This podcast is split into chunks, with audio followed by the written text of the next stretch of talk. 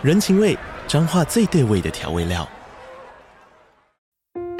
人，你在这端，我在那端，各自忙碌又相互牵挂。情，街角的吵杂声传递温暖与思念。味，是从每一个转角飘出的乡愁。这里是彰化县政府 Pocket 节目《彰化早咖》，我是主持人内克。从彰化大小事各具特色到旅游攻略，透过轻松有趣的访谈，带着大家走进最在地的早咖。准备好了吗？彰化的故事，我们说给你听。以上为彰化县政府广告。兰尼哈塞哟，打开话匣子，韩国趣事聊不完。我是兰尼，我是索尼克，收听韩国话匣子，带你哈韩零时差。好，这一集想跟大家聊一下哦，在这个韩国当中呢，其实韩国社会当中有一些呃比较神秘的组织，可能是一般人比较比较生活上少注意到，不会发现。但是其实呢，你也不是说不会注意到，可能就是。在隐隐身在你生活周遭，但是你如果没有仔细发现，不不知道说他们是一个组织，不是一个个人，是一个组织。因为这种人其实是在在可能在韩国居住久一点的人就会发现啦。那其中第一个呢，嗯、就是在韩国你可能会发现说，呃，有一些。应该是怎么说呢？就是一些呃大妈，就韩国的一些阿朱嘛，会在路上跟你搭 讪，然后这个对你搭讪呢，不是要跟你交朋友，可是他其实他的用意是想要跟你传福音。对，这个索尼克最近常遇到。哦，对，我最近最近就常遇到，就是有大妈跟我搭讪，然后心里想到奇怪的是我，我我现在就口味变成大妈口味就不是，就大妈。搭讪的时候，他通常会就会跟你讲说，哎，你看起来很有福相这样子，然后或者是哎，你好跟佛祖有缘，或者是你跟哪他们哪哪里有缘这样子，然后就会先先跟你搭话，然后就开始跟你聊天啊，然后跟你说说，哎，你要不要去他们那个呃他们那个地方坐坐走走这样子，然后跟你讲一些什么一些教义之类上的东西，然后最后最后他就会就说啊，那你要不要加入他们教派啊？然后可能要奉献。嗯就是多少钱这样子，对，然后这个这个，因为我最近一直被大妈搭讪，然后所以我后来就拒直接拒绝了。然后看大妈讲第一句话，哎，你看起来很有福相，我就直接先走。关键字就是关键招呼，对，看起来很有福气，对，看，对他都会讲到你看起来很有福气啊，或者说，哎，你我感觉你你就是跟佛祖特别有缘之类的，啊、反正只要只要是大妈搭讪。通常被大妈当然不是问路，就是大概就是传教，大概就这样。对对对。然后我，我后来 我后来就跟我同事聊天，然后我同事就说他们也常常遇到这种传教的大妈，然后发发现他们这是韩国传教大妈有个特点是他们出没的地方通常是在有汉堡王的附近。Oh. 然后就说他他们可能就是之前会先在那个汉堡王先聚餐，先吃一下，对，然后再分散散开出去，然后到处拉人这样子。然后我我不知道我我同事讲的是开玩笑来讲嘛，他们说他们可能有一个法人卡是专专门刷那个。汉堡王的机器 哦，对对对，对，然后对，然后是说会甚甚至会带你说，哎，要不要去汉堡王坐一下？他跟你聊一下那个事情，这样子。嗯，对。之后后来我发现就，就哎，我因为我家附近刚好有一间汉堡王，所以我就想说，哎，会不会是因为这个关系？就是因为我搬来这以后，就特别常遇到传教大妈，因为我之前住的那地方没有汉堡王，所以比较比较少遇到。嗯，对，但是我之前还除了遇到这种传教大妈以外，还有遇到那种就外国人，然后他穿就是外国小哥，然后骑着脚踏车，然后穿着衬衫，然后他会过来跟你搭讪，在韩国也很多，除了这个这个在台湾也有，对不对？对，就是你只要看到这种穿衬衫，然后骑骑脚脚踏车传教，就是摩门教，然后他们有时候是两人一组，哦、就是他们的。我不知道是不是他们教义规定，就是都要骑脚踏车传教，然后会就会会戴一个脚踏车安全帽嘛。其实看起来也蛮斯文的，人都蛮好的，对，就是很、哦、很很有礼貌的这样子的人，对啊，就是之前、嗯、对，然后他也是会跟跟你搭讪，然后也是要你传教，我估计到后面都是同一个套路，可能就是要奉献。对，那你你之前在韩国有遇到类似这种传教的人吗？就是我刚到韩国的时候，我才。就是才才刚到韩国，可能不到一个礼拜吧，因为我就在江南、嗯、江南站附近呃居住嘛，嗯、然后那一次就是在在刚好在走到三星前面的时候就，就那次我记得是一个晚上，大概七八点，没有很晚。然后就两个韩国年轻人就跟我跟我搭讪这样子，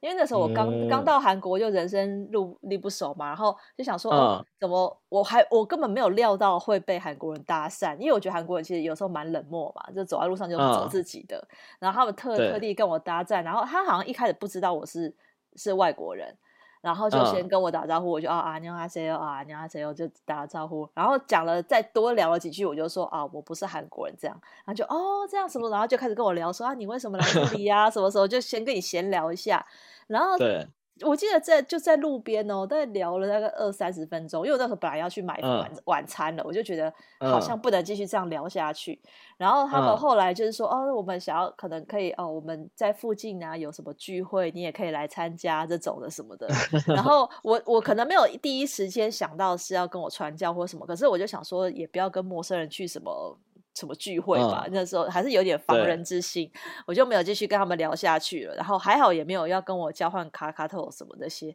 我就走了。嗯、但是我后来才问、嗯、问问其他的朋友才知道说啊，这种其实就是也是要跟你传教的人这样子，他们在路边用这种搭讪。哦、但我我对宗教没有什么特别排斥啊，但是我只是想说，嗯、我只是因为觉得是陌生人，所以我我不太敢跟他们在在就是什么这聊一聊就带去哪里，就是说这、嗯、我我是。怕危险，所以没有继续跟他们聊。可是我觉得，如果他们是，如果他如果是一般韩国人遇到这种情况，我我猜他们可能很快就意识到，哦，这是这是什么什么行为，他们就不会理他，对吧？嗯，因为我听说就是这种传在路上传教的。很多都是非主流派系的那种宗教，啊嗯、对，所以所以说有些人可能外如果外国人来韩国，他可能不太知道那种什么。如果一如果是一般的正常那种大宗教的话，其实韩国都有韩国人都会上教会那种习惯，其实你可以跟你朋友去就很可以。就比他们会比较推荐，嗯，那在那如果是这样路路上遇到了，我大部分像我同事他们也讲说，大大部分都不不是很推荐，就是跟着他们走，比较不正。派的这种，嗯，对，怕怕是这种不正派的会比较多，因为有些可能就骗骗你去那边，然后就是叫你奉献之类的，嗯、或者说哎去那去了以后就有有有些是这样啊，去了以后说啊你可能卡到什么，会有一些不好的东西跟着，嗯，就。类似这种这种套路说也有，就是反正因为。你不知道是他是什么叫的，或者是他是从哪里出来的，然后就，但是他就是一开始就是想想办法先跟你搭话，嗯、然后搭完话以后都是想要把你带到别的地方，然后去好好深深入聊嘛，然后到时候你就对。如果你又不知道是怎么样应对的话，就可能会比较麻烦，很难脱身，对，嗯，对，尤其韩文不是很好的时候，就突然变不过他，要脱身的话也有点困难，所以他我啊我韩国。同事他们是不太建议，就是跟着他们走这样，但是在韩国确实还蛮常遇到对，所以如果你走在路上发现很多大妈跟你搭讪的话，就 有可能是因为你刚好走在汉堡王附近，对对对，像我这样，我就觉得哎，奇怪，怎么都都大妈跟我搭讪？但是韩国除了这种传教大妈以外，还有一个是还有一个大妈军团，也是应该是大家很常见到，就是养乐多的啊，舅妈军团，嗯嗯嗯，等你你应该常遇到吧，因为。这阿舅妈军团在在韩国各地都有。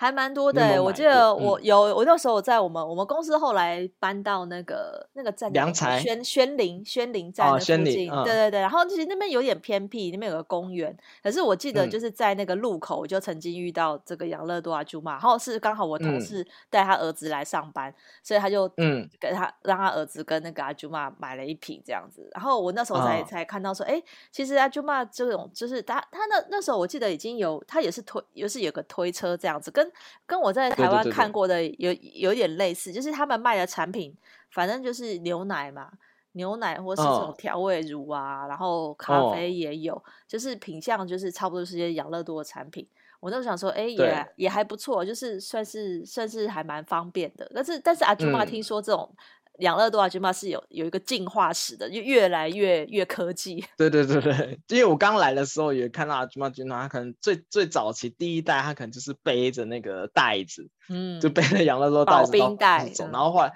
对，然后到后来就是有进化到那种推车，然后现在现在大家如果来看到比较多的是，他是骑着一台那个车子。就是它的它的它的后后脚板踏上去以后，就这车子就自动往前，有点像电动车。嗯、然后这个这个出来以后，因为韩国不是很多那个那个山坡地嘛，对啊。然后你每次爬那山坡很累的时候，就看到一个阿军妈在骑着车 往上来，你就觉得投以羡慕的眼光，就、哦、对。然后我我记得我有一个网友他很好笑，他就说他就是以后梦想就是在做这个阿军妈。就是养乐多的阿舅妈，就因为因为在韩国做这养养乐多阿舅妈是有底薪的，嗯，他们是底薪加那个销，对，因为我去查一下，我这查到是二零一九年的资料，他们底薪就平均收入都通常都有五点四万韩币，呃，五点四万台币，哦，五点四万的台，嗯，对，而且它是二零一九年，所以现在现在应该薪资有在增长，而且他一。天应该不需要工作到八小时吧？他如果觉得对，应该不需要，嗯，对，就推一个几小时就好，而且他人走了也没关系，就是 他就有人会偷的，对对，因为我 我常有的时候去去那个吃饭店吃饭的时候，看到有个阿舅妈，就是他穿的那个养乐多大妈的衣服，然后他车子就摆在门口，然后自己进去里面吃饭这样，哦，对、嗯、对，而且现在现在养乐多阿舅妈有进化到就是有无人车。嗯，对，他只要车子停在那边，然后如如果有人点那呼叫啊，就马上他就过去就好了。对对对，对，这还蛮特别，这他们是算一个走在时时代的尖端。然后啊，像像韩国两个多的阿舅妈，他们是每一区都会有一个类似。呃，办事处一个地方，然后你就、oh. 你你如果是住在那附近，你就会看到就是某这某一个上班时间到了以后，从里面就开开了很多台那个车 养乐多出来，就会非常壮观，因为他们那、mm. 可能那个点那那个站点，它里面有十十几个阿军嘛，然后是负责各个不同方向，他们每个人都会负责一小区这样子，然后等到上班的时候就一直全部的。整整个车就一起开出来，就出动的感觉，然后等下班的时候再一起回来，哦，就你就觉得这非常壮观。然后大养韩国养乐多公司就把那些呃养乐多大妈就有给了他一个很就是时髦的名称，就会叫他是 Fresh Manager，就感觉哦好像比较对，好像比较高级，对对。然后而且现在韩国的养乐多不止可以订那些饮料，你还可以订生鲜食品，然后保健品。什么都可以订，然后他就是会在你订，你可以用手机订完以后，他就是在你固定的时间，然后送货到府，就是非常方便呢。对啊，对啊，尤其前阵子韩国养乐多，他出了一款咖啡是跟 BTS 有做联名合作，上面有印他们成员的肖像品。嗯，就是那时候刚出的时候，我记得那时候我好像还读语学堂吧。然后我们语学堂的学生又很喜欢防弹，然后他就会一直追着那个养乐多大妈跑，因为他要买到他喜欢的偶像的那个咖啡的那个瓶。哦，要收集。嗯，对对对对对对对，然后还要跟那个大妈套关系。然后那时候 养乐多阿舅妈的那个地位，我觉得他如果是顾那个校园那一区的话就，就就挺高，人气就挺高的。这大家很多学生都会找他说：“哎，你有没有哪个成员的那个肖像品？”因为他们还会改版。就是那咖啡都会分批次，然后改不同的肖像这样子，嗯，然后我就看很多人都追着那个养乐多的阿舅妈跑，我觉得还蛮特别的，因为我记得我在台湾还没有遇到这种养乐多阿舅妈这种这种职业，对，我就觉得还蛮新奇的，而且薪水也蛮不错的，嗯，对，然后工作也我感觉也蛮有趣的，因为可以骑着那个车，然后大家都觉得 对，然后所以这是韩国的一个很特。特色的一个养乐多阿舅妈军团，嗯，对，然后再再来还有一个是可能大家搭地铁的时候会遇到过的，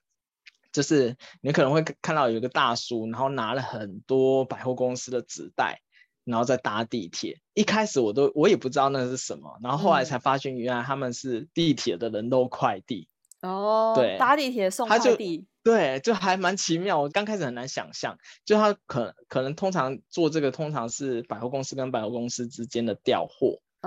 的人，oh. 然后他就是一个人，就是负责拿了很多很多品牌的货这样子，然后送从 A、嗯、A 店送到 B 店这样去，嗯、然后他就直接搭地铁过去送货，这样一趟就可以搞定。或者那个人就专门在地铁走来走去，嗯、然后他又不出站，然后就交交给别人这样子。对对。所以，因为我我有在韩国地铁遇到几次，然后我觉得这比较特别，嗯、因为韩国有那种送机车的那种现实的那种快递，那种很贵，哦啊、但是如果是走走，如果像百货公司那一种，就一次他可能要掉很多量啊或者什么的，他们就会用这种地铁的人肉快递，然后又比较便宜一点，然后也算也是当天就可以到。对，嗯、这种还比较蛮特别，我感觉好像也只有韩国比较常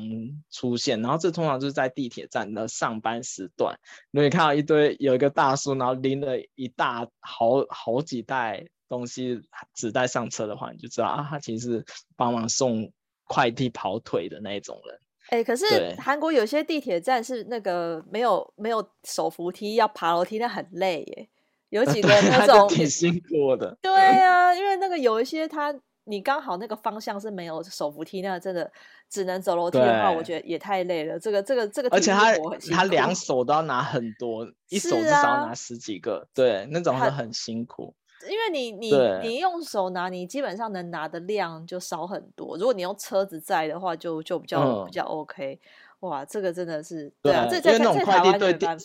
呃，对，因为那种 快递对送送货的店家来说是划算，因为他就不用花那么多钱。啊、对，因为如果你是那种机车快递的话，他他你一件就要算一个一个单嘛，嗯，就是很贵。所以他这一次就可以从 A 点送到 B 点，然后一次又可以解决很多货物。所以韩国有些人会用这种人肉快递，这还蛮特别的。嗯、对，然后地铁还有一个就是我们也常遇到，就是在地铁卖货的人。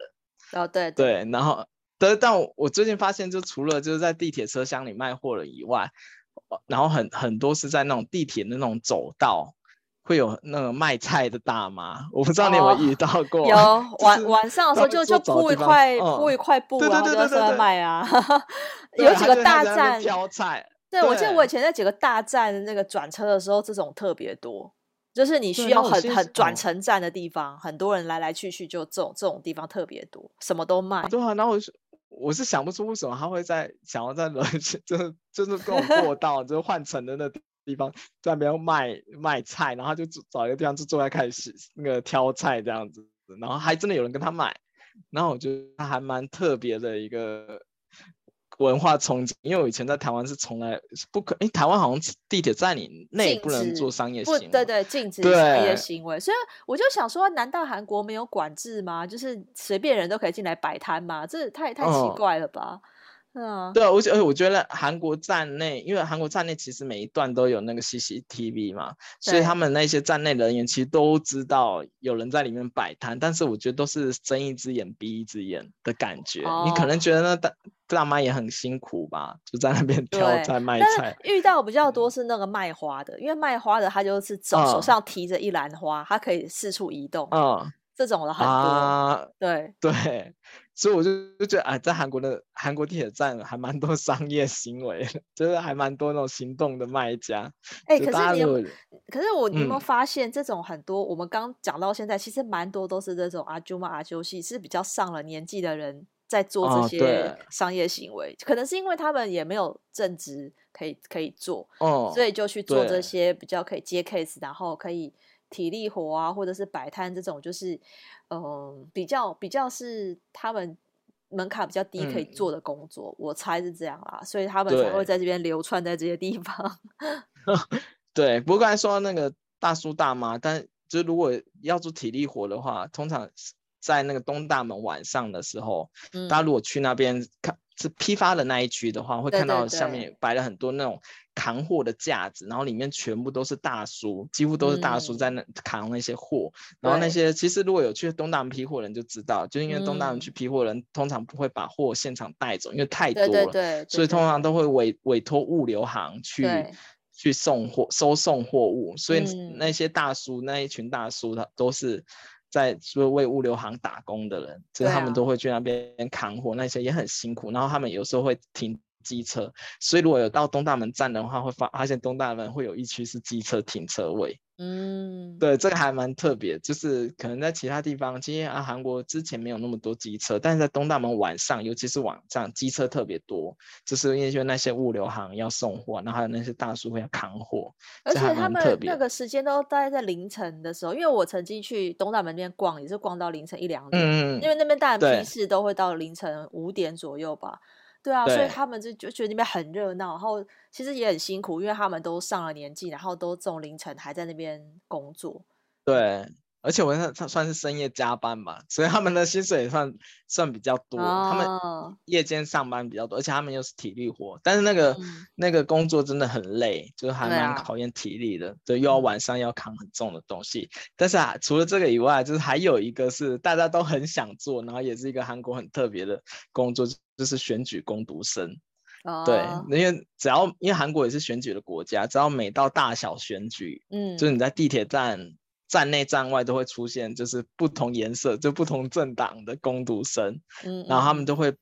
身背背着那个旗旗帜跟标语嘛，然后只要有经过人就会跟他问好上，就问问就上班问好，然后下班也问好这样子。哦，对，这兰妮你有遇过吗？之前在上班的时候，这个台湾也台湾也是很爱，就是选举的时候一定会有这种，可是台湾因为禁禁止那个就是进去捷运不能从事这种。竞选行为，所以他们就是在站、啊、站口可能可以，就是在入站的这个之之前下要下去那个捷运站之前，嗯、上面可以有这些。但是我感觉那个是比较是呃，就是那那些要要选选举的那个参选人，他会带一批他自己的人站在那边打招呼，但是没有，就是如因为我不知道韩国这种是没有候选人，然后只有那些工读生。啊，对，韩国候选人其实还比较少出来。对，台湾的话，可能就是候选人出来的时候，旁边会跟着一群，可是比较少看到是候选人没有出来，然后只有人帮他举旗子。啊、因为现在好像也禁止插那些旗子吧，就是发、嗯、发传单这些事情是有比较被管制的，所以。还好，现在就是选举的时候比较少看到这种乱象。以前是那种每到选举就有宣传车在路上跑啊，然后不断的广播这种的。但是韩国是不是比较没有宣传车广播这种？哦、所以他就定宣传车广播，宣传过广播也是有，就是到快要到选举大选日的那前后周会常有，嗯、而且他们。选举的话，就每一个候选人会改编流行歌曲，然后有自己的 选举歌，这也是，对对对，然后每一个都就很好玩，就是都很好笑，他们都改把自己的名字融入在那些流行歌里面，啊、对，然后但是这个选举工读生是大家就在网络上讲说是非常好赚的一个工作，我觉得很轻松，对，嗯、因为他们只要出现在那个上下班时段就好了，啊、上下班时段，然后各个地铁站口，然后这样一天大概是八万韩币。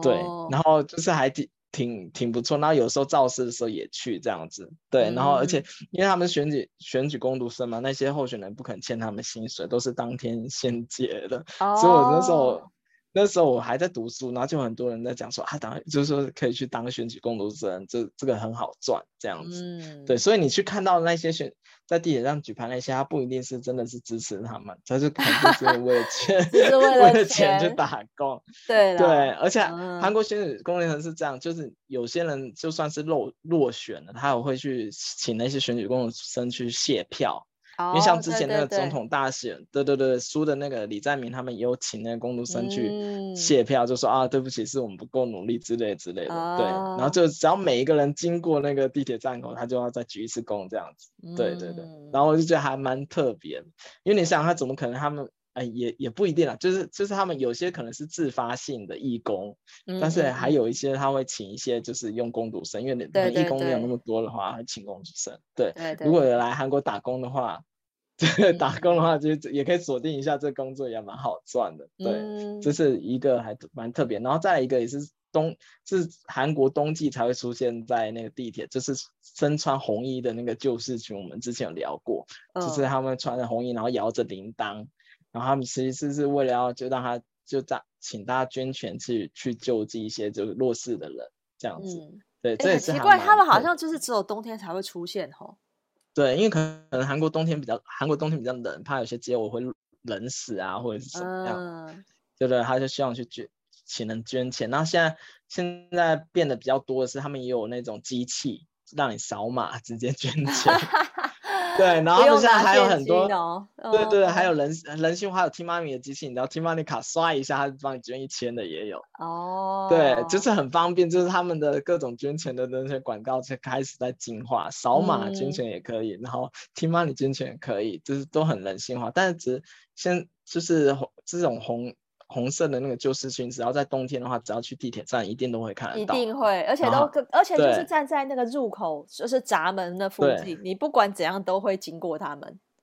哦，然后就摇铃铛这样，我记得都会摇摇铃铛，就还蛮特别。嗯，因为我记得我第一次去韩国时候也遇到，但是我那时候还不知道那些人是在干嘛，嗯、就是觉得说，呃，有一群红穿一红色衣服的组织都会在地铁门口在摇铃铛，后来才知道，哎，原来是呼吁大家去救济一些弱势的族群的，嗯、就一个捐钱的一个类似慈善团体。对对对对，还蛮不错。就大家下次来冬季来韩国的时候，除了滑雪，可以去注意一下这个韩国有些特有的的一些一些人，对不对？嗯、对，然后还有。然后除了这个以外，是我后来在韩国也蛮常遇到的，就是韩国的一最大的直销是那个爱多美直销。这个直销其实已经跨出国门，都、哦、到台湾。嗯，对对对，在台湾也常遇到。但我我那时候我其实是因为我那时候我在呃前公司就是酒酒店上班的时候，就会有常常就会有一些大叔或者大妈进来。然后就跟你聊天，然后一开始一直想说，哎，是不是比较热情的大叔大妈？然后后来以后，他就会可能拿他们公司的东西给你用，对，有可能是护手霜，有可能是面霜或者是乳液之类的。嗯。然后他就会跟你讲说，哎，是不是觉得很好用？然后你只要回答，哎，对对对，然后他就会开始跟你讲一些东西，然后就说，哦，他他他就说你要不要一起加入之类的。然后我就我那时候就说，哎，我是外国人。他说啊，那你。刚好是外国人是更好，你可以把这东西带到台湾去这样子，嗯，然后我就觉得还蛮特别，但他们就是就做这种直销，就会特别的真，就是很很想要跟你聊天，就是你车如果在路上，有可能他我不知道他，因为我们那时候是在柜台内，他主动会进来找你聊天，对，然后就会跟你讲一些事情，对，但是阿通明因为是韩国最大的直销，所以他在。韩国各地都会有那个类似办事处的地方，都会有挂他们的广告牌子，就是他们可能有一区这一这一区，有点像保险那种区域分区的那种概念，就是其实还蛮常遇到这些人的，对。但是说实在，那那些直销里面有些产品是真的还蛮好用，嗯，就是讲实话是有些东西还不错，对对对。然后就是看，因为我我记得那。他跟我推广的这以后，没隔几年，会在台湾好像有看到阿托米的广告，嗯，对不对？你有在台台湾也看到？台湾现在是对，我，因为我台湾我也有朋友在在做这个、嗯、这个这个直销，我我本来是不太清楚，就是他拿 DM 给我，然后也是拿一个护手霜给我擦，我想说哎还不错，那可能是因为他也知道我对韩国比较了解，就想要找我一起加入这样子。嗯然后我我、嗯、因为我那时候还还不太清楚说，说哦，他只是希望我买他的产品，还是说也希望我可以加入他一起来来做这个产品？对，但是我就没有深入去研究。嗯、但是我觉得东西是还还 OK 啦，因为我觉得可能是他品也算是一个大牌子，所以他做的东西，他很多他生活用品什么都有，连小到连连连卫生纸都有，然后大到连、嗯、比如说清洁用品啊。然后这种就是反正，而且它的价位也不会太贵，所以我觉得可能也、嗯、也还算不错吧。然后我的朋友他本来有个正职的，他做到后来他正职辞掉，他就专心做这个当他的主业。所以我猜在、嗯、在台湾应该有某部分的，就是还不错的成绩，就是也在在全台湾可能各地都有这样子。但是我是想说，可能跟韩国比起来规模还没那么大，因为台湾本身也有很多还有其他牌子的这种直销产品嘛。嗯对啊，所以我就想说还不错，就是可能大家有之前比较听到的是美国的品牌，然后现在也有韩国的品牌，嗯、对吧、啊？就就还蛮多的，嗯。但是说到这个爱爱多美是，是我之前是就自从那个那个大叔跟我推荐以后，我没加入以后，就隔没几个月。竟然有朋 就有我台湾的朋友托我去买爱多美的某一一个东西，好像是牙刷、哦、牙膏还是什么？哦，还是牙有卖牙膏，对，他有牙膏。对对对对，他反正就是有几个东西会比较热门，然后他们这个东西又又不是你如果没有加入那会员的话又很难买，就是我觉得他们这个系统、嗯、这个这个集团也蛮蛮，我不知道是不是直销的都是这样，好像一定要得透过他们的一个